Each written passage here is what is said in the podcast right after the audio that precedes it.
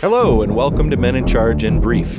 I'm Kevin Decker. And I'm Tony Flynn. Kevin, what is this episode about? Well, it's the Johnny Hambone Mysteries, number six.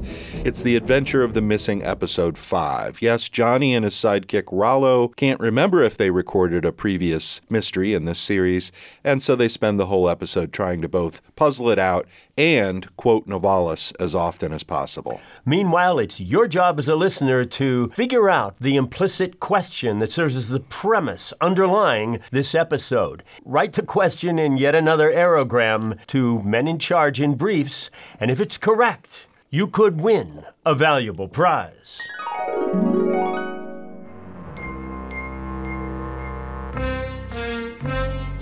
Oh, hello, listener. I'm Rollo, and I'm perplexed. As sidekick to the chief here, Johnny Hambone, an amateur detective who ranges across our county, I'm often perplexed by the depth of evil to which folks in this county sink. But today, Rollo, have you found the missing episode of Johnny Hambone Mysteries yet? I've checked your file of facts and a file drawer labeled beta videotapes, but no luck yet. The entire situation is particularly angst inducing as you, well, we should have seen this coming. After all, the script for today's episode had the title The Case of the Missing Episode 5. The exclamation point further stirs the listener's trepidation. No evidence. I feel like we're on slippery water, boss. Let's stop, Rollo, and think.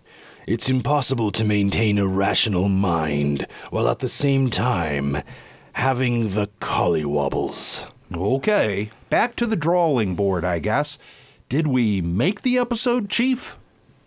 Excellent observation, Rollo. Not only the episode itself, but potentially our memory of making episode 5 have been taken. Boss, now, with all due respect, that same evidence is reconcilable with another thesis. Which one? The one with us never having made the episode, and the fact that we don't remember making it is unfortunately because we never made it. Wait, you may have a good idea. Something's missing. Yeah, well, uh, I thought we had settled that. We didn't make episode 5 which, while bad luck for the listeners, is good luck for our paychecks. I get paid one check per six pack of episodes. Yes, but as the talent, I get paid hourly, Rollo. So I lost money when we didn't record episode 5. You should have reminded me, since I cannot simply leave the duties of a library bouncer unattended for long. Oh, sorry, Chief. Maybe, uh, maybe we can make it up. Make it up? Yeah, like an American baseball game that was rained out the first time. Rollo, what does Schiller tell us about recapitulation? Uh, zweifellos ist der Künstler das Kind seiner Zeit, aber wehe ihm, wenn er auch sein Schüler oder gar sein Günstling ist.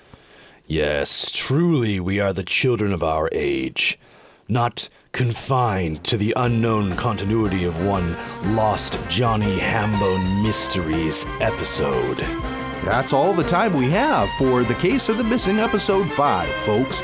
We hope you liked it, unless it too went mysteriously missing. You would have heard only static.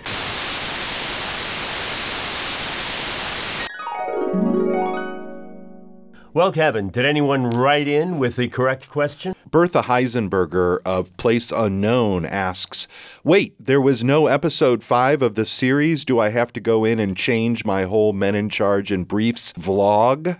No. One of the things we're hoping is that any sort of record of Men in Charge and Briefs is automatically in error. That's true, and likewise, you're wrong. No valuable prize for you. But for us, we keep it.